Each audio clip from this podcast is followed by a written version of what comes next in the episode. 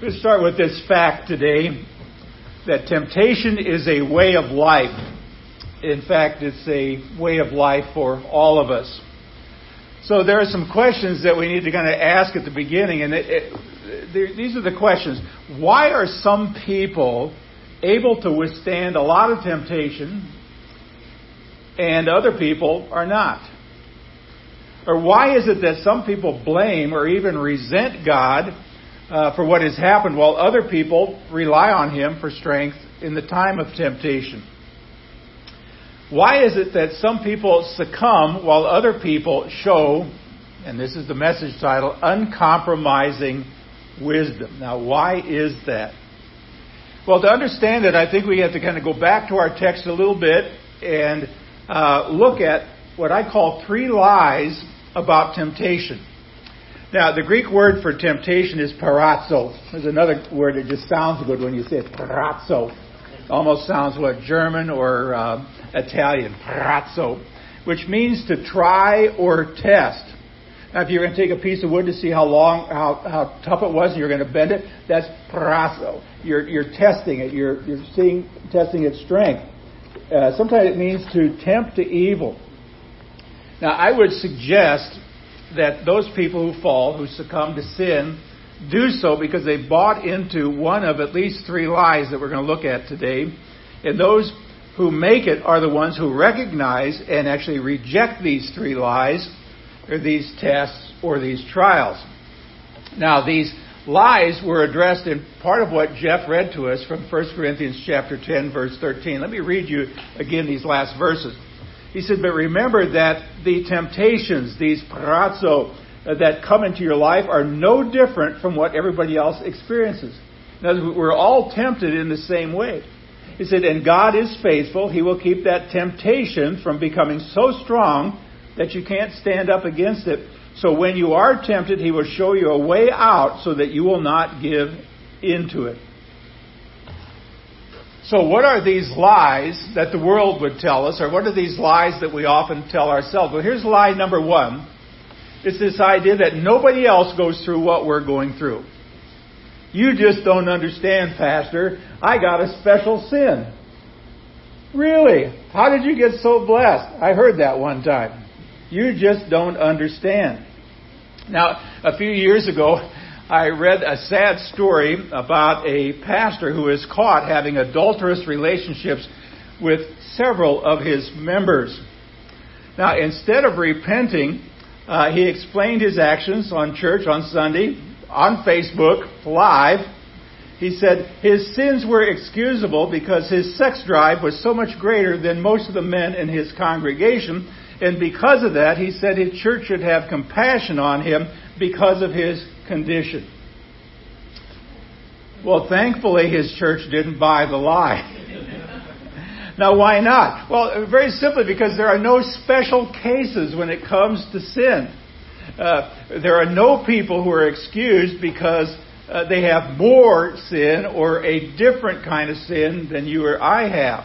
Again, 1 Corinthians 10:13. But remember that the temptations that come into your life are no different than what other people experience.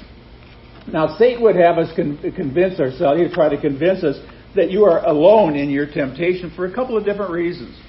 One reason he would suggest is that some people attempt to justify their sin because of special circumstances. Now, not only is that attitude destructive, but it leads to a person uh, into sinning instead of resisting. But it's also destructive because if someone else doesn't think they're guilty, they won't confess that sin. I'm going to jump a little ahead in 1 John 1, verse 9. No doubt you've heard this passage before. It says, But if we confess our sin, doesn't make it just what it is. If we confess our sin, God is faithful, He is just, and He's willing to forgive us and to cleanse us from all every wrong, all unrighteousness, all of our sin. There's a second reason we need, to, we need to think about here. When people think that they're the only one experiencing a particular kind of sin, they'll be reluctant to seek help from other believers. See, God's design for the church is to help one another. That's kind of the purpose of Restore, to help other people who have been broken in some way, including ourselves. Uh, Paul wrote in 1 Thessalonians chapter 5, he writes this. So encourage each other and build each other up. That's part where we're here today. We all stood around before, laughed, drank a little coffee, ate some banana bread. We're kind of joking around. We were having a good time. We were encouraging. We were putting God's courage back into ourselves. He said, but just as you are already doing, brothers and sisters, we urge you to warn those who are lazy. So we have a calling too. There are some people out there that have fallen into sin and they're just kind of lazy in it. We need to go and encourage them as well. It says, encourage those who are timid, take tender care of those who are weak, be patient with everyone. Now, when I'm going through temptation, and yes, pastors fall into temptation, believe it or not, uh, I ought to be able to count on the church to help me through. Now, I have been particularly blessed in the last number of years to have what we call the grind guys. One, two, three, Mark would be four, and myself. I'm positive that if I would have raised something, I know it's probably happened as we gathered together, we confessed, we didn't necessarily confess a sin, but we said we were struggling with this or whatever. But you knew you were in a safe place because these guys would push back against it. It's also what we do here on a Monday night. We gather chairs together, and we've had as many as eight men here where it's a safe place to say, well, if something's bothering us, this is what bothers us and we kind of try to encourage one another. See, we, when someone gets the idea that nobody else will understand because nobody else is going through what we're going through, um, they often won't go to other believers for help. And without that help, there's kind of a chance that they kind of get stuck in that, it keeps going around and around. Now, part of the prob, part of the, the uh, blame for this problem does lie with the fact that the church often is a very severe judge. We point fingers at people and we kind of go, well, you know, like that Pharisee in the public. Remember how the Pharisee stood up in the front of the church and I said, I thank God I'm not like the rest of the people who attend Restore, particularly those who sit in the back row. you know, but that poor, well, the guy sitting way in the back all by himself, what did the publican say? God be merciful to me, a sinner. Now, I, I, I just say, how dare we ever look down on somebody else? Now, we're going to be living in a community for who knows how long. A community that suffers from a whole variety of sins, believe me. People who are caught up in drugs, people may have been in prison, people who are in abusive relationships, uh, people who have abused their wives, their children, maybe abused their husbands, whatever. But we can't stand and point fingers and say, look at those bad people because at the same time, I was always taught if you're pointing a finger at somebody, guess what? There are three of them pointing back at you. If I say Ed, well, three of them are pointing back at me, and one more is up and is blaming God for even creating Ed. And we got to be very careful not to do that. Here's the second lie that has been taught to us, and it's this that the temptation is too strong for me to resist. I can't help it. It's just too strong. I'm going to tell you another sad story about a pastor, a very high profile evangelist whose name's whose name, if I mention it, you probably all go, mm, okay. Uh, he had a public moral failure in his church. In response to his failure, he decided to post a video and send it out to all the members of his huge congregation. Now, on his video, he said he had a dream, and in the dream, he saw a cobra and the cobra was in striking position, and the cobra was aimed at his chest. But suddenly, he said, the dream kind of shot forward, and the cobra was now two stories tall. Now, he tried to slay the cobra, he said, but the cobra was just too big. That was his story. And then he explained his interpretation of his dream, which is a dangerous thing to do. He said that the snake um, represented the temptation. His excuse was that the cobra was way too big for him to handle. Now, that kind of excuse is pretty common. People excuse him all the time by saying, I couldn't help myself. There was nothing I could do about it. After all, I had somebody say, well, Pastor, you don't expect me to be perfect. I, I, I've heard you say we were born in sin and conceived in sin. You've talked about concupiscence, you know, great big seminary word. We're just plain simple sin. See, that was an excuse that person tried to use. But I'm going to take you back to the verse that Jeff read again before. God is faithful. He will keep the temptation from becoming so strong that you can stand up against it. Now, the reason that this particular lie has so much appeal is, on one hand, it used to be true. Before we were ever redeemed, before we were ever brought into the family of God, we were so enslaved by sin, there's almost nothing we could do. In fact, our very nature, well, was to sin. But if Pastor Mark were around today, he'd probably say, well, in Romans chapter 3. and he would drag us all back to Romans, and he would say, but we have been redeemed, we have been bought by, by the blood of Jesus. Now it's interesting, the people in Rome would have, would have had a totally different thought in their mind as they heard that passage from Romans, uh, because it invoked a picture of a slave market. It was a thriving part of the Roman economy. And when a person was a slave, they were completely subject to whoever owned them. They had no choice, and so it is when people are caught up in sin. We have no opportunity to be free. And at that point, we could use the, the excuse that temptation is so great, there's nothing we can do about it. But believe it or not, in the days of the Roman Empire, there were some good people, Christians, who didn't believe in slavery.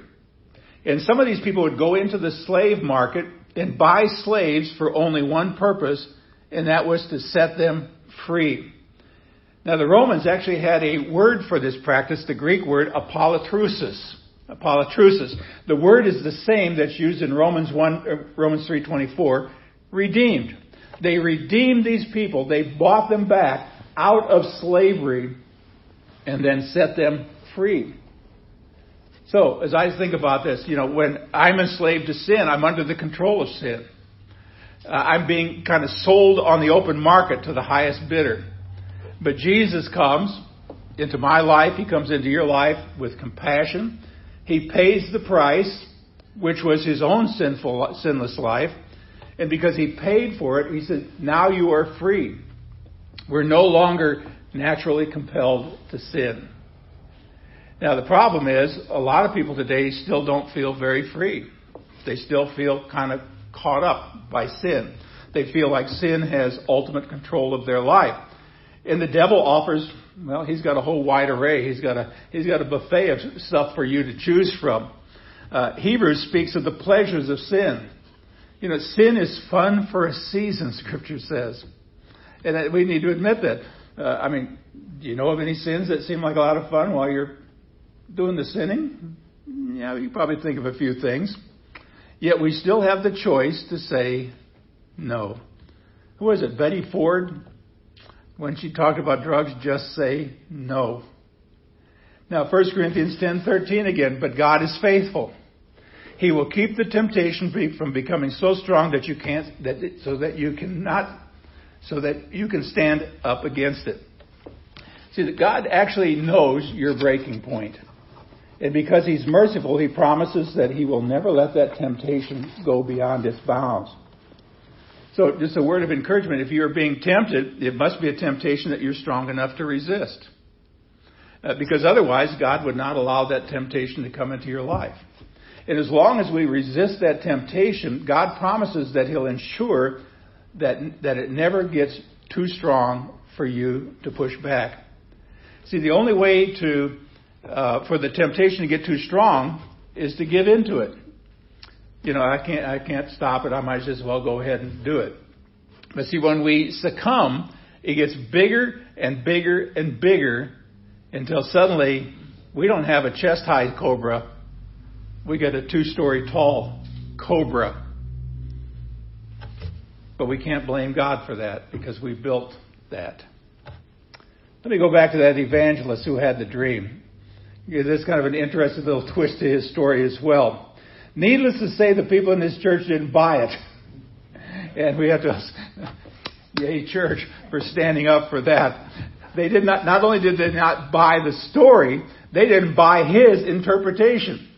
In fact, another pastor on his staff sent out a video along with a letter and explained that he had the interpretation all wrong.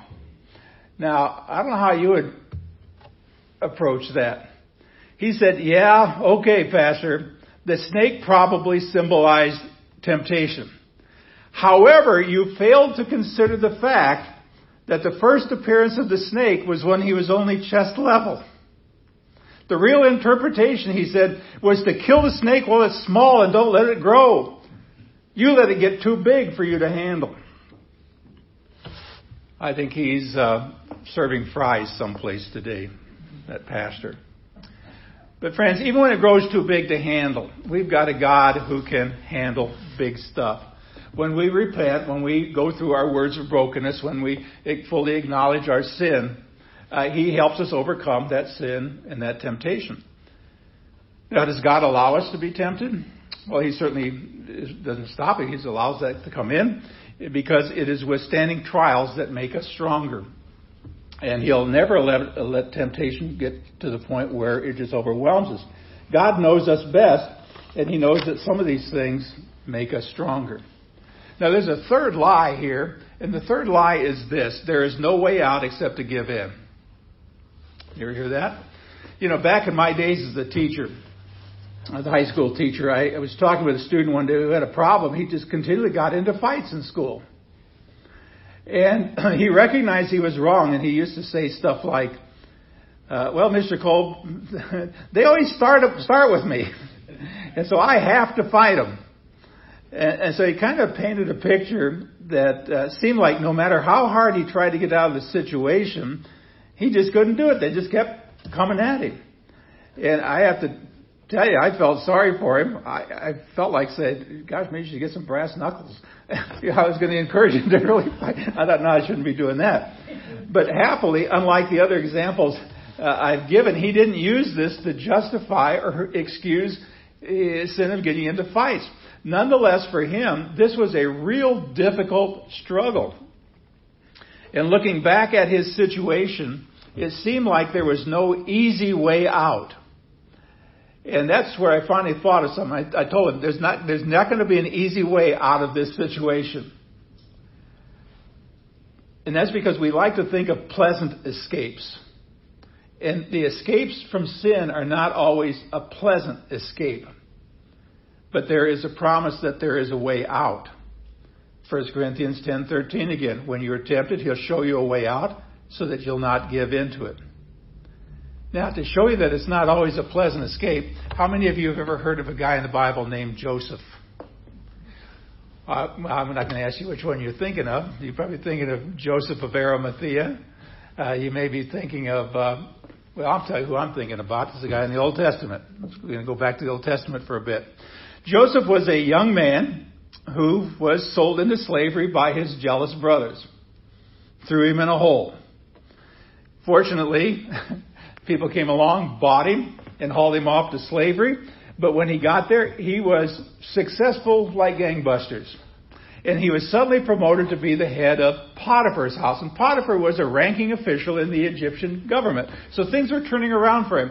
And as a slave, he had it made. He was ruler over all that Potiphar had. Potiphar didn't have to worry about a thing because he was such a righteous young man. Obviously, he was also very good looking. And um, that caught the eye of Potiphar's wife. And one day, as it happened, Potiphar was gone. All the servants were out of the house. Nobody was around. And she came trying to do what? To seduce him. Come, sleep with me. See, there was nobody around. Nobody could see what was happening. Nobody would ever know. And besides, she had a hold of his shirt. she had a pretty good grip on him. So, in a way, Joseph was physically trapped by this temptation. He was a young man, and, well, young men have urges. Uh, he must have been tempted, but he also realized that he was trapped, and he had the perfect excuse. And if ever there was no way out, this story seemed like it was. But Joseph refused to buy into that lie of no way out. He found a way out and he took it. He ran and left his cloak behind. What was the result of running away that day? He was thrown into prison. Well, hold it. I just resisted sin. I mean, couldn't you let me free and have a happy life? So, no, you're going to go to prison for a while. So the way out of sin can sometimes be costly. But if your priority is only to live a holy life, then you're going to find uh, the way out no matter what the consequences of that way are. But if you really don't have your Christian walk as a high priority, uh, if you value comfort or convenience or what people think of you or anything else that's more important, it's, it's easy to believe the lie that there's no way out. Now, when I think about Joseph, and I think about guys in prison who got nailed for a crime that they did not commit. And yes, believe it or not, there are people in prison who, if you want to accept their story, did not do the crime, but they're still paying the time. Um, that there's a way out. But there are two truths here. Truth number one is if everything was fair, we'd all be immediately dead. I didn't come to church to hear that. But that's true. It's only because God is merciful that we're even here. And I have to admit that while it's true, it doesn't provide much comfort. I'm not going to stop the sermon there. You go, oh my gosh, you just said if everything was all equal, we'd all be dead. So we get to, they can take a look at truth number two. And truth number two is this, should make you feel uh, better. Uh, there is not one wrong ever committed that will go unpunished. Romans 12:19, vengeance is mine, I will repay says the Lord. Romans 8:28 if we throw in another Bible passage, and we know that all things work together for good to those who love God, for those who are called according to his purpose. Now we see a beautiful story developing. We keep following this whole story of Joseph as a result of running away from Potiphar's wife. He spent 14 years in prison for a crime he did not commit. But in the end, what happened? Uh, he is elevated to second in command of all of Egypt. And that position helped him save not only his entire family, it also helped him preserve almost the entire known world at that time because of his storing things at key times during this famine. Even at the end of his life, if you get to the end of Genesis, Genesis chapter 50, uh, verse 20, he's got his brothers in front of him, and his brothers are like shaking in their sandals because they know what they had done. And what did he say to them? But as for you, and you can imagine him, he said, You meant evil against me, but God meant it for good. Friends, we need to realize that we've been given the, we've been given the power. We have what the guys down in prison would call the resident president. We have the Holy Spirit living in us, and that Holy Spirit is really a lot, what allows us and encourages us to live a holy life. Now, it's not through our own efforts, but because God promised us. I mean, who cares what the world tells us? Who cares what our culture today tells us? See, God's authoritative word says that we can live through and fight against and battle temptations and live this holy life. And holy by this word means to be set apart, a set apart life where we are different. 1 Corinthians 15 verse 57 says, and we'll close with this, how we thank God who gives us victory over sin and death through Jesus Christ our Lord.